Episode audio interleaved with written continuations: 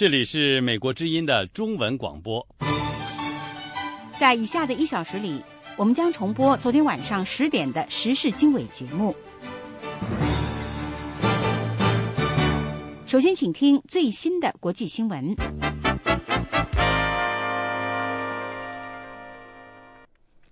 塞浦路斯政府星期六加紧制定旨在避免该国银行破产的立法，以便能够赶上星期一的最后期限。塞浦路斯财长西卢阿诺夫星期六在首都尼科西亚表示，他们在达成协议方面已经取得了重大进展。他说，为了筹集资金而制定的新法律最早可能在星期天完成。新法律必须达到获得国际警局援助资金的条件。据报道，议员们已经接近通过一次性对十三万美元以上的存款账号进行收税的法案。塞浦路斯总统阿纳斯塔夏季斯将在星期六晚间和各政治党派的领导人会晤，通报谈判的进展。塞浦路斯这个地中海的小岛国一直被欧洲央行告知，要想从其他的欧元区国家获得维持金融系统运转所需要的一百三十亿美元救助资金。就必须在下星期以前筹集七十五亿美元。本星期早些时候，塞浦路斯议员坚决否定了一个不受欢迎的计划。根据该计划，塞浦路斯将对所有的银行账号征收百分之十的税款。新当选的教宗方济星期六和他的前任荣退教宗本笃十六世会面，这是至少六百年来第一次现任教宗和荣退教宗举行面对面的会晤。教宗方济乘坐直升机抵达教宗本笃十六世在冈多福堡的夏日住所。本笃十六世自上个月辞职后一直住在那里。梵蒂冈公布的电视画面显示，直升机着陆后，两人短暂的拥抱了对方。他们在本笃十六世的住所中举行不公开的会谈，一起享用午餐，并一起祈祷。当他们进入教堂时，本笃十六世引导教宗方济去到圣坛前专门为教宗准备的跪垫，但是教宗方济没有接受。他告诉本笃十六世说：“我们是兄弟。”教宗方济坚持他们肩并肩一起祈祷。教宗方济被选举顶替因年龄和健康原因而辞去教宗职位的八十五岁的本笃十六世。出生于阿根廷的教宗方济的当选创造了历史。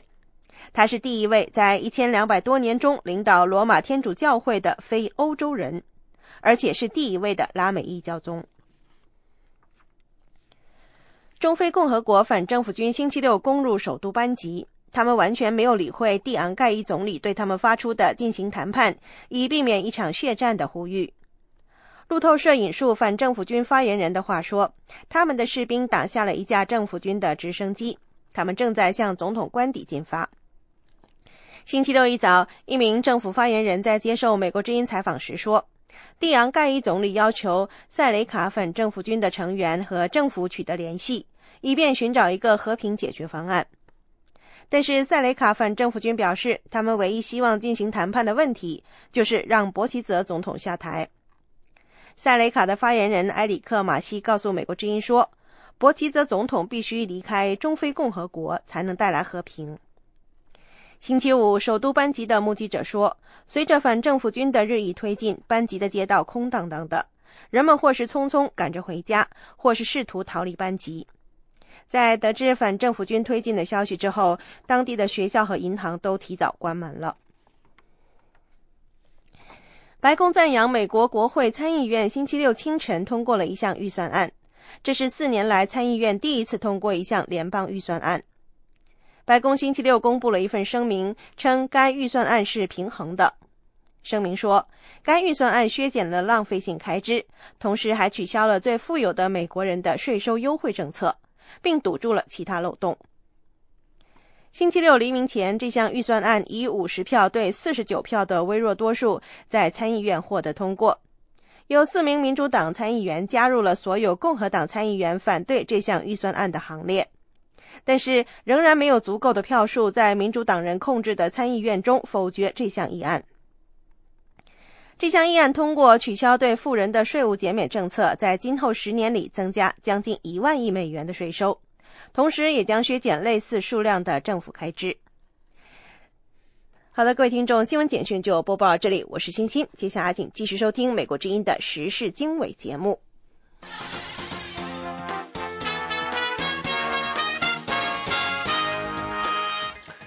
各位听众好，欢迎收听《美国之音时事经纬》，我是节目主持人安华。那么，首先给大家介绍这个时段的主要内容。澳大利亚外长卡尔日前在华盛顿表示，澳大利亚不需要在北京和华盛顿之间做出选择。他同时明确表示，澳大利亚不支持日本首相安倍晋三提倡的所谓“四边集团”的提议。朝鲜半岛军事形势紧张之际。美国在台的高级官员表示，美国有义务维持亚太地区的安全与稳定。日本呢决定加入亚洲和北美、南美之间为拓展市场举行的贸易谈判，也就是啊 TPP 跨太平洋伙伴关系的这个谈判呢，是这样就使中国成为环太平洋地区唯一一个在 TPP 跨太平洋伙伴关系之外的经济大国。中国新领导人习近平访俄之际。莫斯科市政府拒绝了关注西藏问题的俄罗斯活动人士的示威申请。以上内容欢迎收听。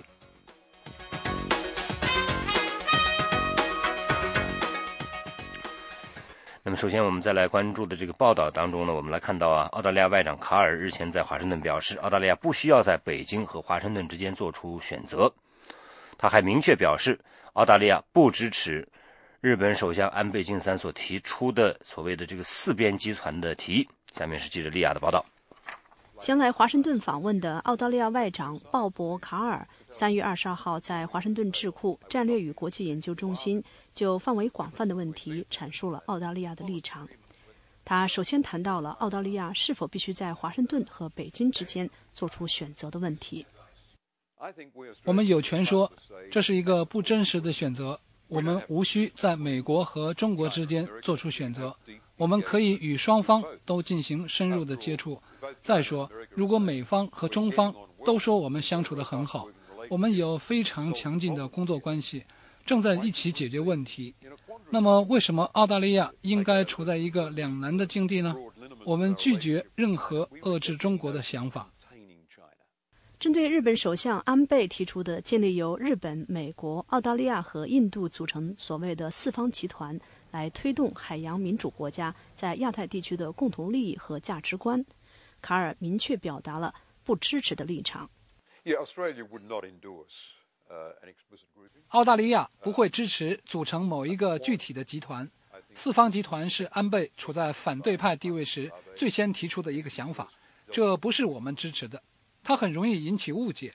我最近访问印度的时候，根本没有提及这个问题。这位同时在澳大利亚参议院担任议员的外长表示，在东海以及南中国海的领土纠纷上，澳大利亚同美国一样对领土归属问题不持立场，但是主张在国际法的框架下和平解决这些争端。他还呼吁有关各方搁置争议，共同开发，着手研究资源共享的模式。他强调，东南亚的故事应该继续是共同发展的故事，而不是被领土争端以及紧张局势所主导。这位澳大利亚外长在回答美国之音记者提出的澳大利亚如何看待美中关系所存在的挑战时，做出了这样的表示：“我们认为双方之间的共同利益，尤其是美中之间的经济利益，将对关系的发展施加影响。历史上存在两大强国存在共同经济利益的例子，这使得美中关系与冷战期间存在的任何国与国之间的关系有着根本的不同。”美中关系中最突出的是双方之间的共同经济利益。卡尔还回答了美国之音提出的如何看待网络袭击的问题。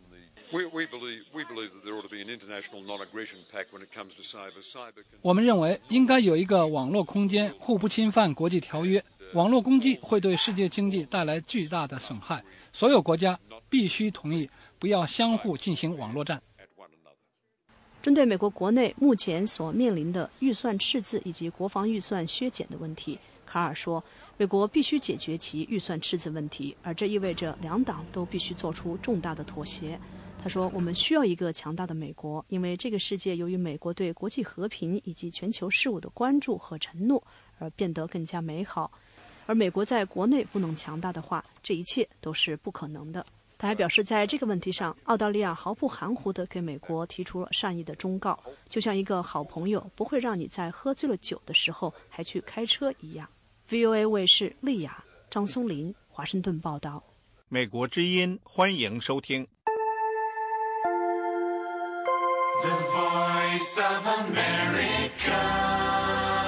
另外一方面，我们再来看看，呃，朝鲜半岛这个军事形势啊，目前趋于紧张。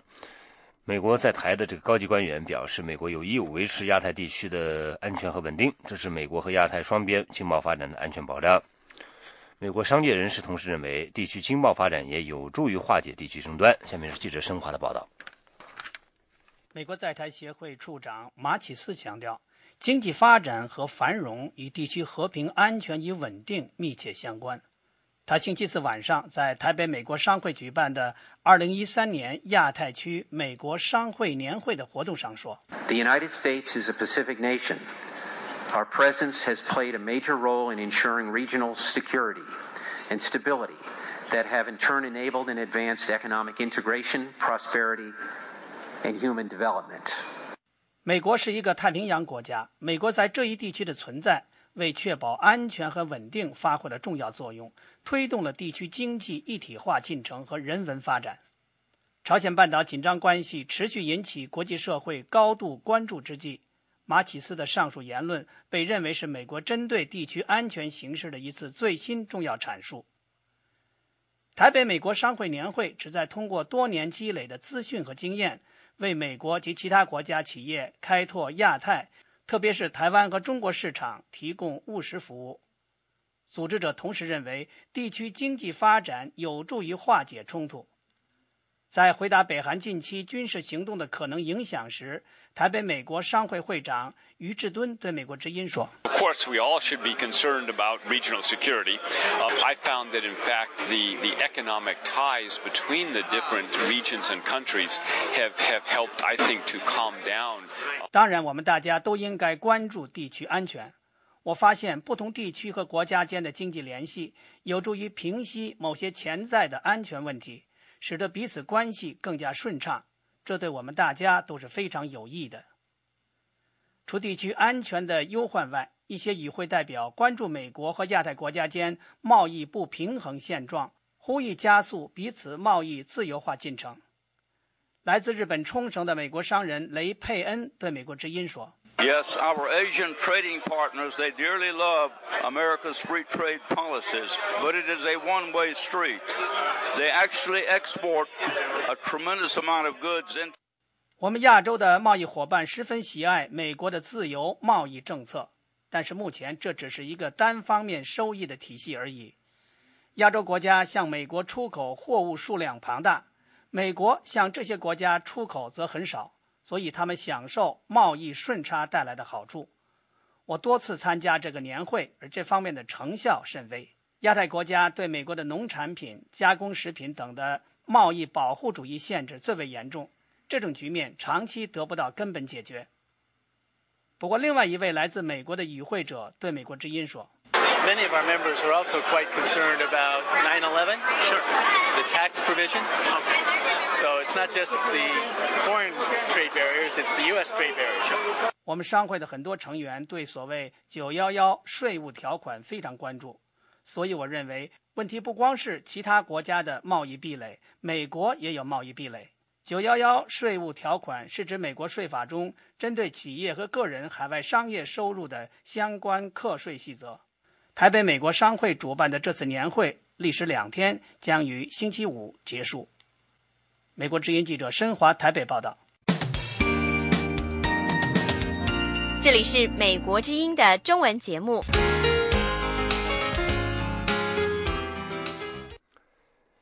各位正在收听美国之音时事经纬。日本决定加入亚洲和北美、南美之间为拓展市场举行的。贸易谈判，这样就使中国成为环太平洋地区呢唯一一个在这个跨太平洋伙伴关系，也就是 TPP 之外的经济大国。下面是美国之音记者的报道。日本首相安倍表示，跨太平洋伙伴关系是促进亚太地区未来繁荣的一个框架。TPP の意義は、我が国への 我们的加入不仅有利于日本经济，还有利于日本和美国以及其他盟国创建一个经济新领域。日本正在参与环太平洋地区国家之间的贸易谈判，这些国家还包括美国、加拿大、 墨西哥、澳大利亚、新西兰、智利、秘鲁、越南、马来西亚、文莱和新加坡。最引人注目的是，中国不在其列。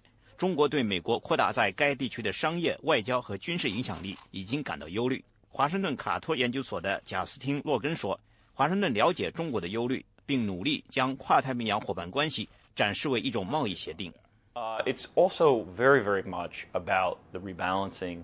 It's very, very much about China.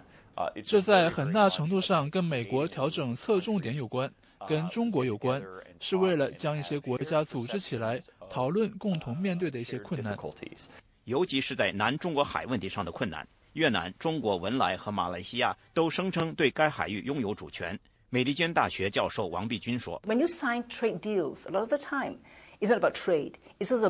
你签署贸易协议，很多时候并不是为了贸易，而是为了政治伙伴关系。越南认为跨太平洋伙伴关系能够两者兼备，能促使美国跟越南一起应对中国。王碧君说，展开贸易谈判还能软化所谓美国重心偏向亚洲的政策。There is concern. That uh, you know that that this uh, that the pivot is just putting. 有人担心美国将重心偏向亚洲，意味着注重调整军力，所以建立跨太平洋伙伴关系是必要的，很受欢迎，是美国调整政策的重要一环。美国官员表示，如果中国符合政治和经济条件的话，美国欢迎中国加入跨太平洋伙伴关系。可是，美国商界领导人之一卡尔曼·科恩说，中国看来正在对外关闭市场。政府的补贴妨碍了对外贸易的扩展。If there is not a reversal in course by China, it will not get the. 如果中国不改变政策，它不能维持过去几年来的投资规模。你会看到世界各地的公司揣测自己是否过度注重中国市场。They should place so much emphasis on the China market. 与此同时，随着日本首相安倍为加入跨太平洋伙伴关系而采取行动，减少对本国农业和纺织业的保护。他在国内也会面临一些挑战。美国之音斯特恩斯报道。欢迎继续收听美国之音的中文广播。美国之音的时事经纬。那么，俄罗斯呢是以罕见的高规格的礼宾待遇接待了习近平的来访。这位中国新领导人给当地媒体留下的印象是面善有生气，但尚未进入角色。但俄罗斯对中国第一夫人彭丽媛仍然了解很少。下面是特约记者白桦从莫斯科发来的报道。中国领导人习近平在莫斯科表示，他非常满意星期五同俄罗斯总统普京的会晤。他称两人性格相投，是好朋友，而且开诚布公、坦诚相见。他还同意普京对中俄关系的评价。普京表示，俄中关系已经成为国际政治中的一个重要因素。而且两国都非常重视双边关系的发展。两国领导人说，中俄关系翻开了新的一页。双方决定，二零一四年到二零一五年举办两国青年互访活动。俄罗斯主管能源和国防工业的两名副总理德沃尔科维奇和罗戈金参加了普京同习近平的小范围会谈。可见，会晤中的焦点议题包括了能源合作和武器交易。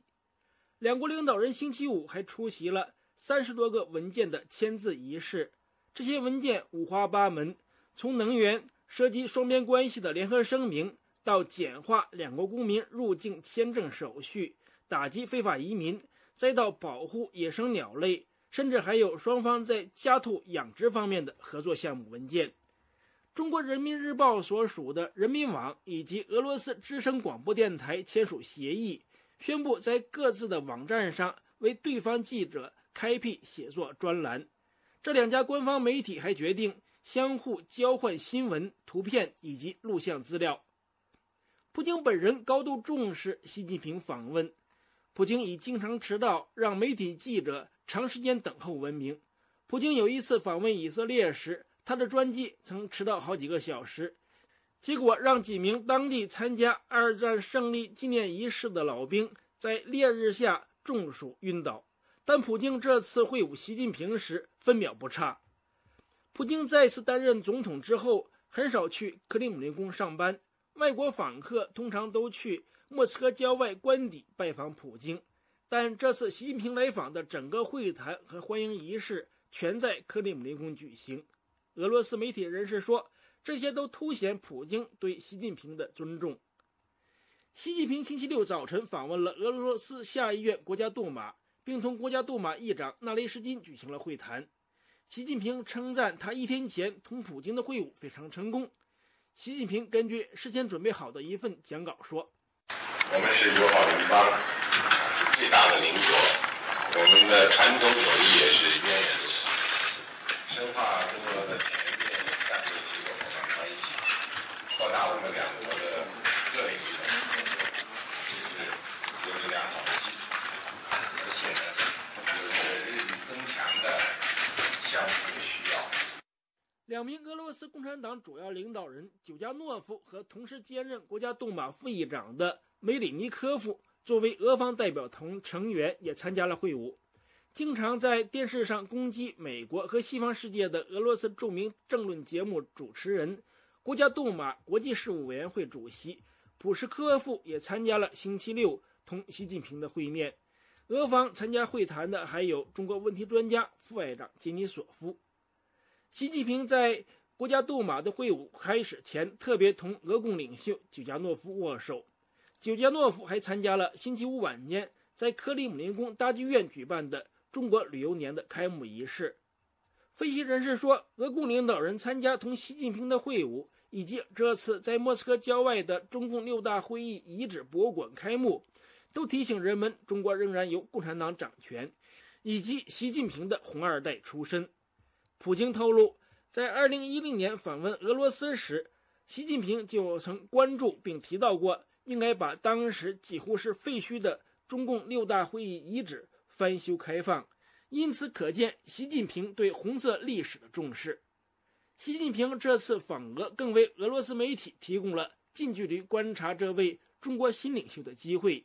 当地媒体认为，同前任胡锦涛相比，习近平显得有生气。他说起话来四平八稳，穿着剪彩得体的西装，看起来面善。但是，这位刚刚掌权的大国领袖仍尚未进入角色。俄罗斯媒体认为，俄方以隆重仪式接待习近平，一些理解程序都是首次使用，比如克里姆林宫警卫团的骑兵部队列队欢迎，克里姆林卫戍司令亲自迎接，并把习近平带到普京跟前。习近平星期六还访问了上议院联邦委员会、俄罗斯国防部，并会晤了俄罗斯总理梅德韦杰夫。与此同时，中国第一夫人彭丽媛当天前往著名的俄军亚历山德罗夫红旗歌舞团参观。彭丽媛除了参观了歌舞团的博物馆、观看了表演之外，她还演唱了一首在中国很流行的苏联歌曲《红梅花儿开》。彭丽媛任职过的。种政歌舞团在苏联对中国影响较大的五十年代成立。亚历山德罗夫歌舞团的新闻秘书阿尔杰姆说：“俄罗斯媒体介绍过彭丽媛。”阿尔杰姆说：“俄罗斯电视节目都报道过彭丽媛在中国的角色，说彭丽媛是个出名的歌手，她来自同亚历山德罗夫歌舞团相似的种政歌舞团。”但一些采访习近平访俄的俄国记者同行透露，俄罗斯对彭丽媛所知甚少。媒体的报道、采访活动的安排还是以习近平为中心。以上是美国之音特别记者白桦从莫斯科发来的报道。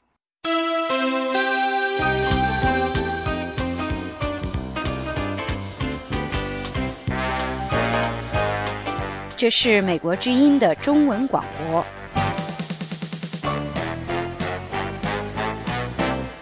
欢迎继续锁定美国之音，收听时事经纬。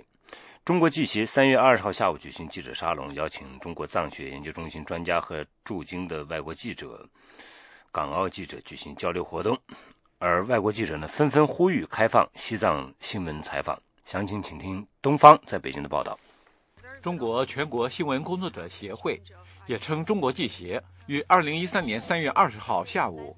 邀请中国藏学研究中心的研究员连香民和副研究员戈桑卓玛就西藏经济和政治局势、中央政府对达赖喇嘛以及西藏问题是否有新政策、外媒和中国官媒对西藏报道的角度和用语等，举行了交流活动。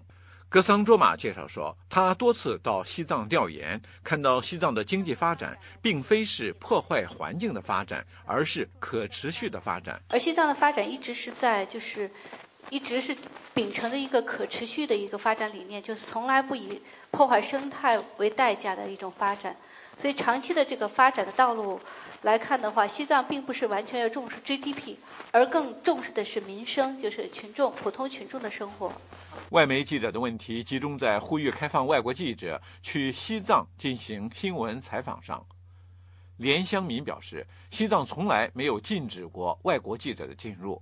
他说，他最近接受了一家德国媒体的专访，得知这家德国电视媒体刚刚从青海的一个藏区回来，说明外国记者可以进入藏区。他给外媒记者的建议是多申请几次。中国要。不断的开放，是吧？不断的接受这个全世界各个媒体的这种采访。实际上，中国三十多年来也是一直是这样做的。呃，只要你不断的申请，可能总有一天你是能去的。美国之音记者在记者沙龙上提出，有关官媒在提到达赖喇嘛时，经常使用窜访。披着人皮的狼等富有感情色彩的负面和贬义词，这是否会伤害当地人民感情的问题？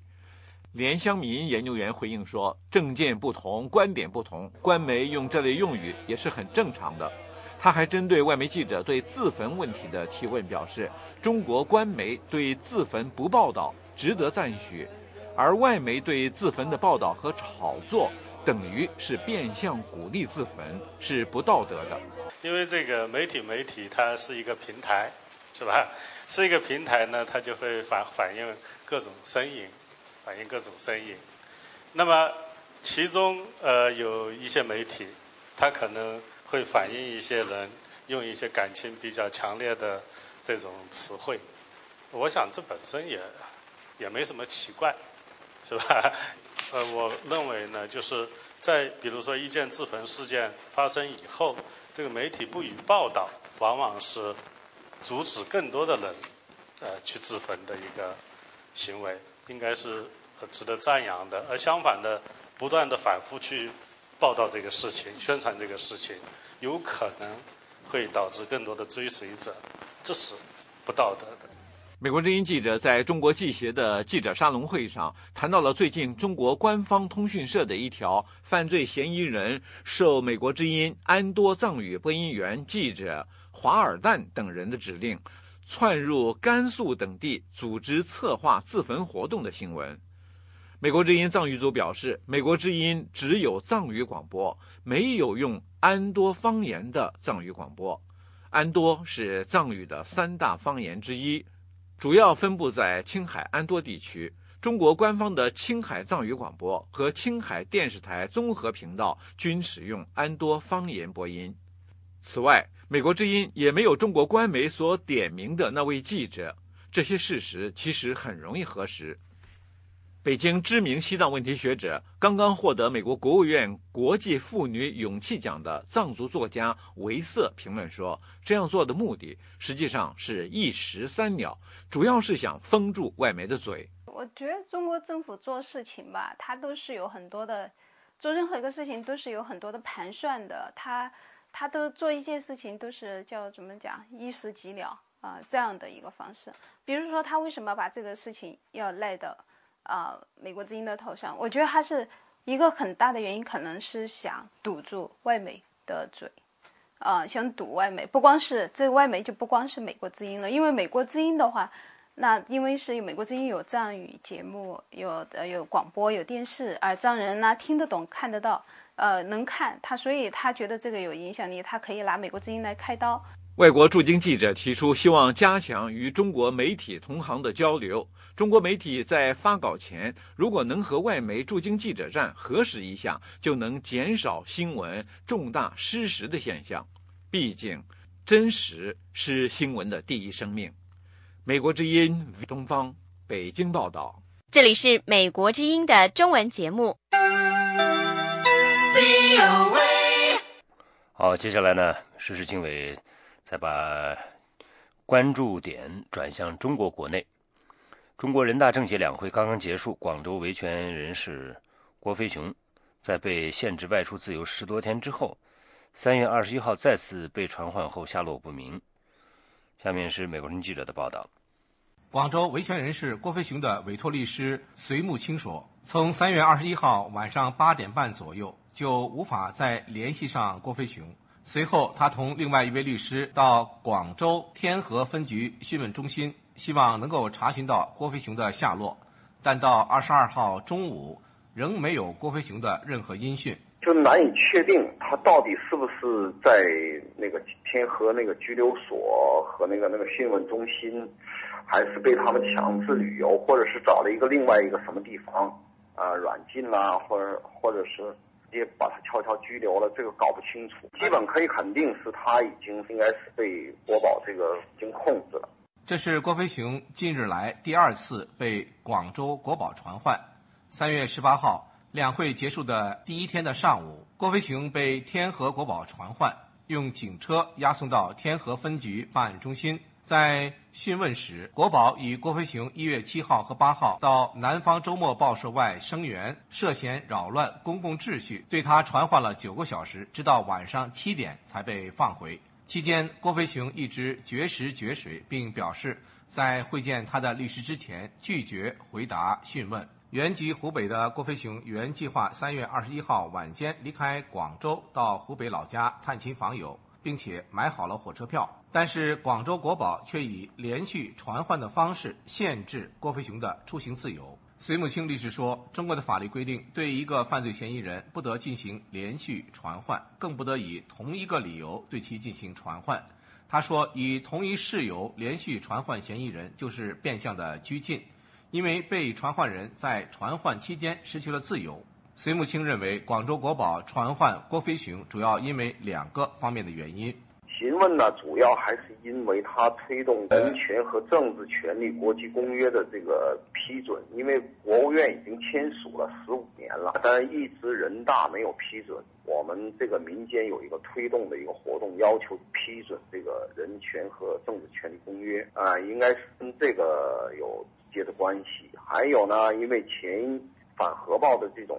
抗议游行呢？啊，我们这个律师呢出现场要求会见这些被拘留的这个呃抗议人士的时候，他也有提供他的这个法律意见。这些东西呢，这个肯定警方也都是很清楚的。我们估计可能是跟这两件事有关。在中国，每逢重大政治和敏感时期，当局都会收紧对异议人士、维权人士的监控和打压。在刚结束不久的两会召开之前。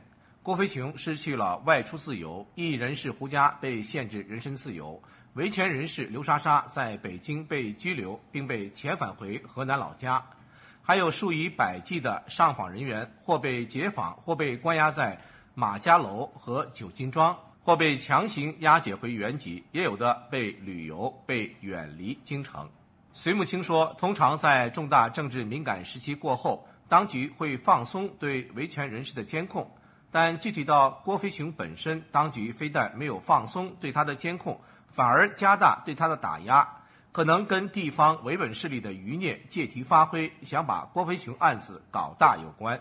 我估计不排除。些既得利益者呀，等等，他们的这种特别的仇恨，因为现在呃，毕竟呢，习李也是新政府刚刚接政，对于下面的控制力，也许并没有外界想象的那么强。那么在这种情况下，可能有一些人肯定会借题发挥，因为这一阶段呢，广州的事情，公民社会特别活跃，抗议啊等等各个方面的事情很多，可能想打压这样的势头。郭飞雄呢，他们就认为他就是一个幕后的黑手，这是我个人揣测。隋木青认为，习李接班后可能会放松对维权人士的监控和打压，这不仅跟他们个人的经历有关，关键是维稳的政策不可能持续，这种政策在经济上、政治上的压力很大，让政府和民间都无法承受。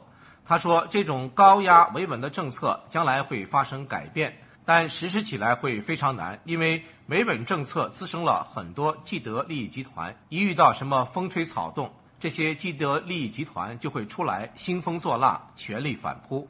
美国之音杨明香港报道。美国之音时事经纬，欢迎收听。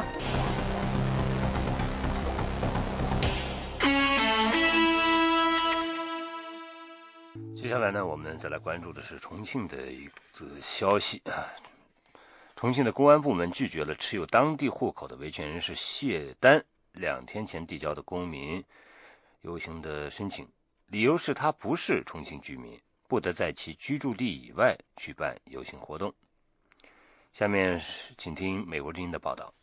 在上海居住并经商多年的公民权利活动人士谢丹，本月早些时候因为参与上海同城公民聚餐，而遭疑似警方人员两次绑架和软禁。他曾向上海公安部门申请游行，以维护公民尊严，抗议自己人权遭到侵犯。上海有关当局。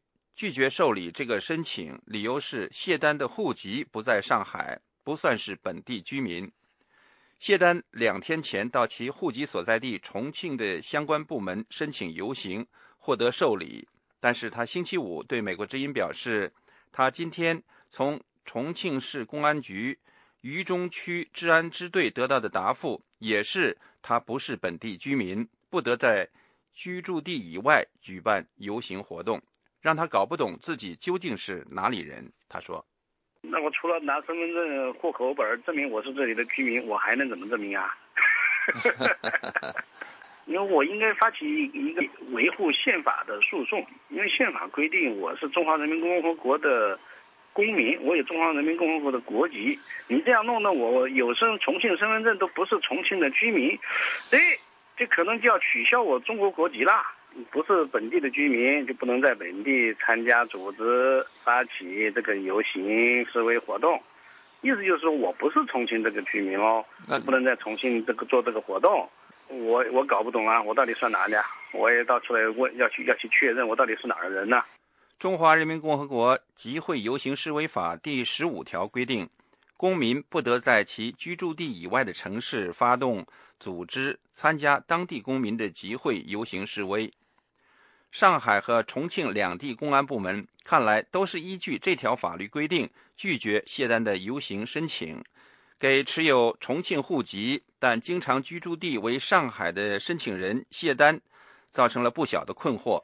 不过，深圳维权律师李志勇对美国之音表示，按照他对中国法律的理解，凡是中国公民，只要在中国境内。都有权提出表达诉求和游行示威的申请，而不限于是不是当地居民。他说：“身份证它是跟他的户籍的，是这样的，哎，但是呢，法律上，中国的法律上有一种经常居住地这样一种概念，就是说你离开户籍地以后，在一个地方居住一年以上，法律上、民事诉讼上都叫经常居、经常居住地。哎，但我认为这个跟那个游行示威没关系，他没有理由，哎。”你比如说我，你到一个地方来了一天，哎，我对某个事件我我觉得不满，我要游行示威，我都认为都应该可以啊。这里没有没有必然联系，与他的居住多久没有或者户籍是不是这里没有联系啊？谢丹表示，他相信做出拒绝他游行申请的可笑决定的，肯定不是基层办事人员，而是地方当局的高层。而这些地方官员和基层执法人员践踏公民权利的违法行为，显然没有按照习近平、李克强等中央领导人所提倡的落实宪法、尊重宪法的精神办事，对老百姓和中国的法治建设是一种很严重的损害。他还表示，他之所以提出游行申请，主要目的是为了让公众和北京高层了解地方当局有法不依。继续违抗上面提倡的法治精神，使中国公民权利得不到保障的严峻现实情况。他说：“我以身试法了，对不对？呃，是一种试金石的这种作用，对吧？嗯，我们当然不能够怀疑那个习习近平总书记和李克强总理说话的这种诚意啊，但是呢，也确实看到，离他兑现他的承诺。”啊，这个还有相当的距离和相当的难度。这个这个不仅仅是这个呃上层要呼吁啊，要制定政策，下层老百姓中间也要有积极的推动和呼应。两天前，上海警方分别传唤了在当地提出游行申请或曾经参加上海同城公民聚餐活动的李化平、杨勤恒、汪建华、高晓亮和黄小琴等人。有消息说，这几位上海本地居民目前都已经获释回到家中。美国之音叶冰华盛顿报道。美国之音时事经纬，欢迎收听。台湾在野党呃忧心这个呃政府规划的自由经济示范区将引进中国白领人士和农产品，会冲击台湾本土市场。不过，政府官员强调会进行试验，并做好配套的措施。下面是特约记者张永泰的报道。台湾在野的台联党立法院党团星期五召开一项名为“自由经济示范区台湾又让利”的专案会议。台联党立委许忠信表示，马政府规划的自由经济示范区打算引进中国农产品，加工之后再打上台湾制造的标签，出口到国外。结果反而对台湾不利，而中国的农产品时常有农药，品质低劣，它会造成台湾的农产品的啊这个声誉的影响。所以不仅强调我们的国际市场，也使得我们台湾优质的农产品的名声被打坏。徐中心委员指出，自由经济示范区还将引进中国的白领人士，此举也会冲击台湾的就业市场，尤其是大学毕业生找工作的机会。台联党立委黄文玲表示，地方上的农民非常忧心，不论是开放进口中国农产品，或是来台加工再出口，都将影响本土农产品的销售。与会的经建会副主委吴明基表示，台湾是以出口为导向的国家，未来一定要往经济自由化的方向发展，才能和其他国家签订自由贸易协定。与此同时，也要付出一定的代价。我们国内必须要做进行市场开放，而且必须要进行相关的结构改造啊。这里面包含很多的法规啊，很多的包含人流、物流、资讯流、金流，还有知识流啊，这些很多的法规的松绑，必须要把这些呃结构性的改革要把它做好。那而且我们的产业也要能够呃具有这个忍忍受这个市市场自由化的这个耐受力啊。吴明基副主委还说。面对自由贸易协定，由于各界还有疑虑，政府决定先设置自由贸易区来进行实验，过程当中可收可放，也会做好相关的配套措施。台湾政府目前规划的自由经济示范区，预计先设置在台北港、台中港和高雄港，然后再依照情况和条件发展到全台各地。与会的农委会企划处长庄玉文表示。目前的初步规划，并没有涉及开放八百三十项中国农产品进口的问题。此外，自由经济示范区进口的原料不只来自于中国，还包括世界其他国家。台湾农委会主委陈宝基日前指出，将采取逐步稳健的开放策略，规划农产品价值运销中心，避免对台湾农产品造成冲击。并且让有特色的农产品可以行销全球。台湾行政院长江宜桦日前在立法院接受质询时表示，自由经济示范区的前店后厂效益有助于方便出货，并且可以带动周边经济的发展。当试点成熟、法规松绑有共识之后，将让全台变成自由经济示范岛。马英九总统曾经多次公开强调。台湾非常乐于加入由美国所主导的 TPP 跨太平洋伙伴关系经济协议。他说：“台湾现在还不具备加入的条件，但是会努力创造这些条件。”台湾经建会表示，自由经济示范区的规划将于五月中定案，到时经建会主委会对外说明实施的细节。以上是美国之音特约记者张永泰从台北发来报道。美国之音时事经纬，欢迎收听。中国军方最近被揭发向美国发动大规模黑客攻击，并且威胁到美国国防和国家安全。那么，在这个美中网络博弈系列报道第二集呢，记者李宝和金刀带你探讨这个美中网络作战能力和制约因素的对比。下面是记者报道的详情。美国私营网络安全公司曼迪昂特二月底发表报告，用超乎寻常的具体细节描述了中国军方在过去几年中如何向包括美国几十个机构在内的一百多个机构发动黑客攻击。引发美国政府、国会、舆论和民间社会对中国发动网络攻击的能力和意图的新一轮忧虑。尽管中国政府一如既往地反驳美国的指责，美国很少有人怀疑北京在尤其是针对美国的网络攻击中扮演的角色。国会众议院情报委员会主席麦克罗杰斯二月二十四号在美国广播公司一个节目中称，毫无疑问，中国军方向美国公司发动了黑客攻击，并企图向美国的电网。和对国家安全极为重要的其他基础设施发动网络攻击，他还发出美国正在输掉这场网络战的警示。我们在输给人家，相比我们实际遭到的攻击，一百四十一个目标根本不算多。这可能是每天遭到网络攻击的机构的数目。我们每天都遭到各种攻击，包括那些进入你的银行账户、窃取个人资料的犯罪分子。也包括中国这样的国家投入数十亿美元从事网络攻击活动。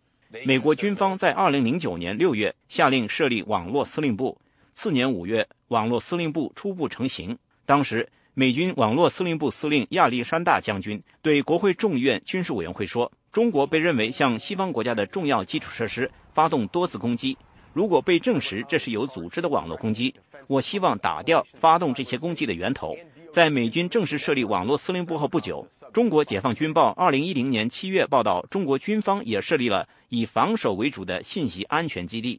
2011年5月，中国国防部首次对外透露，解放军已经设立了一支网络蓝军。当时，中国的媒体称，军方在网络模拟战中，将网络蓝军想象为攻击能力强大的美军。为了打消外界的忧虑，中国军方称这支网络蓝军由军方现有人员组成。属常规部队的一部分。网络安全专家杰弗里·卡尔说：“中国军方至少二十年前就开始重视发展网络作战能力。中国在一九九零年代初就意识到需要朝以网络作战为中心的方式转变。当时，伊拉克刚刚在美国对伊的第一场战争中被打败，伊拉克军队主要使用中国生产的武器，他们很快被打败，让中国人感到震惊。从此。”中国模仿美国以网络为中心的作战方式，开始了军队信息化建设。中国和美国军事问题专家们都说，美国是网络科技的摇篮，中国的网络攻击能力在相当长的时期里不会赶上美国。但是，一些专家认为，由于美国的国防力量和国家基础设施在很大程度上依赖网络科技，一旦一场力量不对称的网络战开打，力量强大但处于守势的美国。很可能因为会付出更大的代价而输给攻方。网络安全专家杰弗里·卡尔说：“美国可能比其他任何国家更加依赖科技和网络。你的关键基础设施和生活中所有其他设施对网络的依赖越强，你遭到网络攻击的风险就越大。特别是驱动这些基础设施运转的零部件，往往是外国公司在中国设计或制造的，他们跟中国的工程师一起工作。”如果中国寻求长远的战略优势，这是中国工程师们的关键机会。他们可以学习和掌握源代码，设置绕过防火墙的系统访问程序，今后可以受命破坏我们的网络。美国和中国之间潜在的网络战较量，还可能因为两国法律约束力不对称而产生对美国不利的结果。美国私营网络安全公司麦迪昂特今年二月发表的报告。显示中国军方常年对美国公司发动网络攻击而不受法律约束，而美国军方对外国非军事设施，包括供电供水系统实施打击时，受到法律的强大约束和美国国会的制约。美国正积极投入更多的资源防备网络攻击。展望未来，国防部长帕内塔在卸任前夕的一次讲话中说：“网络战既是挑战，又是机会。”网络安全值得我们认真关注，因为这就是未来的武器。分析人士说，中国经济和科技的发展将进一步推动国防力量和国家基础设施的信息化，加强中国对网络科技的依赖。他们相信这些变化将增加中国对外发动网络攻击的成本，并减少发动网络战的动机，和增强与美国协商网络规则的意愿。美国之音记者金刀李宝华盛顿报道。这里是美国之音的中文节目。龙邦龙楼，万里滔滔江中竹千头。提篮古一篓，肉汤滚滚直奔下游。上海黄浦江漂浮死猪事件仍在继续发酵。由恶搞专家刘东东制作的网络歌曲《新版上海滩》畅谈江漂死猪事件，虽然及时反映了这一最新的热点事件，但还是计划赶不上变化。歌词中的“万里滔滔江中猪千头”现在应该改为“万里滔滔江中猪万头”，因为据中国央视新闻报道，截至三月十九号下午三点，上海市累计打捞死猪共一万零一百六十四头。这一事件发生十多天之后，上万头猪的死因和来源。还是一个谜。浙江农业厅畜牧兽医局称，从上海黄浦江捞起的死猪多为冻死。嘉兴当地农户有将死猪抛入河中的习惯。嘉兴市副市长赵树梅在就黄浦江漂浮死猪事件通报情况时，也把责任推到当地养猪户头上。极少数养猪户呢，应该说法律意识比较淡薄，还存在丢弃这个死猪的陋习。官方推卸责任的说法，立即引起众多网民的不满。知名网络评论人五月散人愤怒地说：“听新闻说黄浦江里的死猪是冻死的之后，真心无语了。浙江猪不耐寒啊！要是他们有宣布此事的官员一半的脸皮厚度，估计目前还是健在的。呜呼哀哉，痛感进化不公。”新浪微博大 V 李开复则调侃说：“其实猪是被这样的冷笑话冻死的。”网民讽刺批判语录列出嘉兴几万头猪死因可能性大全。一不满饲料添加抗生素，集体跳下黄浦江自杀；二养殖场水污染严重，到黄浦江去喝水不小心淹死的；三经文铁道部没了，伤心殉葬；四因吃不到香港奶粉绝食而死；五身在雾霾自强不息憋死了；六笨死的；七权威说法，浙江省农业厅黄浦江死猪多系冻死。根据《嘉兴日报》三月六号的一篇报道。嘉兴市新丰镇养猪第一大村负责治污的工作人员王贤军说：“病死猪现象之所以严重，是因为养殖密度过大，细菌繁殖较快，有的乳猪得病一死就是十几头。这就说明浙江省农业厅有关猪是冻死的声称并不靠谱。中国政府官员在黄浦江死猪问题上，不是闪烁其词，就是讳莫如深。最经典的一个例子就是两会期间一次非常搞笑的问答，一名记者问。”此次死猪事件，据说是因为付不起火葬费，是不是这样？民政部长李立国回复：基本殡葬服务费用是合理的，是比较低的，收费标准是政府定价、政府监管。我们提倡的是文明节俭办丧事。京报专门批评了这种答非所问的弱智回答。文章称，记者问的是有关猪的问题，而李部长答的是关于人的事儿。在全国两会这样的重要场合，不能好好回答记者提问，就是失职，就不能令公众满意。网民陶家湾的马九讥笑说：“问了人一个猪的问题，结果猪回答人的问题。”可是上海市政府每天的通报称，到目前为止，事件对饮用水水质并无太大影响，经严格检测，水质基本正常。网名为“新闻不发言”的深圳媒体人则质疑道：“数千乃至上万头死猪漂浮黄浦江。”居然还能水质基本稳定，可能吗？就在民众质疑饮用水被污染、质疑死猪源头爆发猪瘟疫、质疑事件的真相至今仍然扑朔迷离的背景下，天蓬元帅猪八戒从天而降。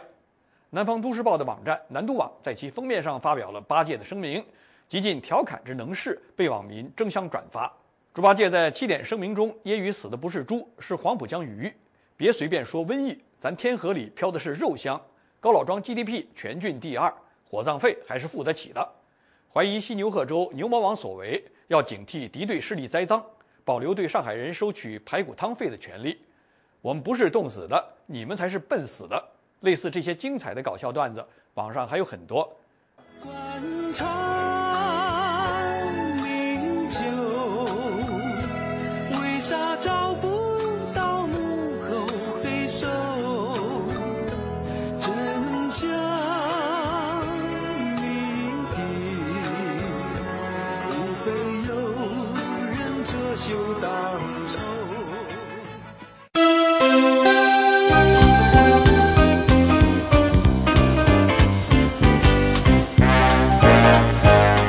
这是美国之音的中文广播。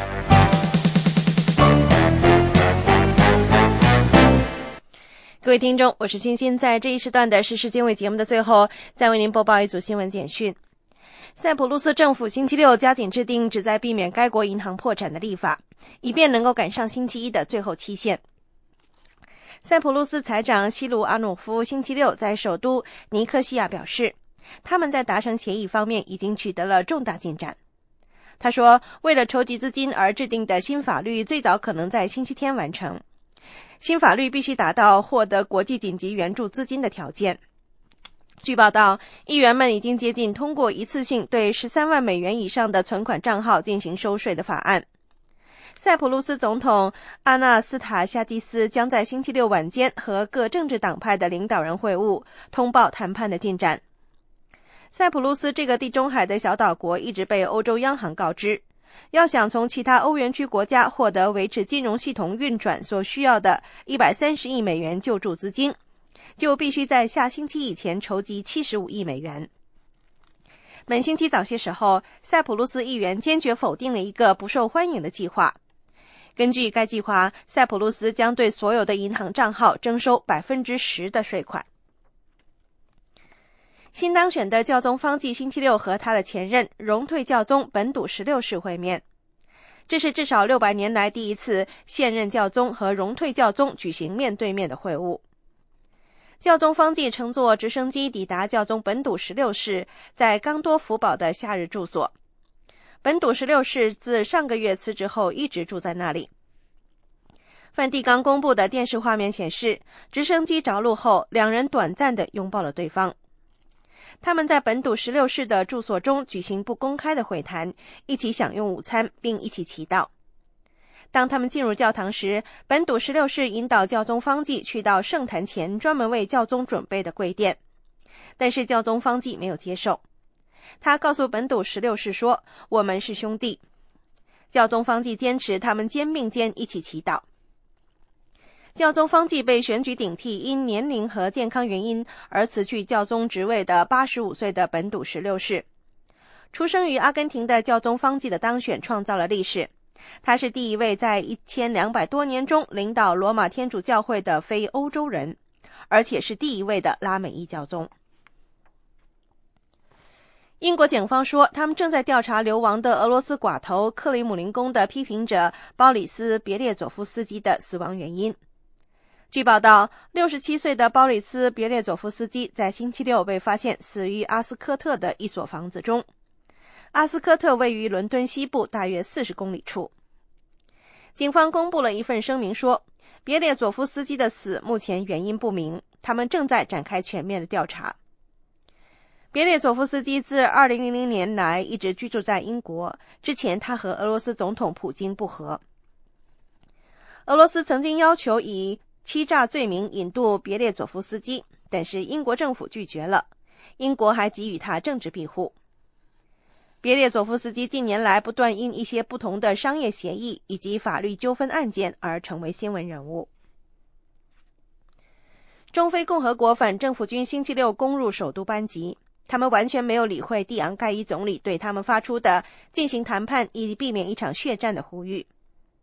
路透社引述反政府军发言人的话说：“他们的士兵打下了一架政府军的直升机，他们正在向总统官邸进发。”星期六一早，一名政府发言人在接受美国之音采访时说：“蒂昂盖伊总理要求塞雷卡反政府军的成员和政府取得联系，以便寻找一个和平解决方案。”但是塞雷卡反政府军表示，他们唯一希望进行谈判的问题就是让博奇泽总统下台。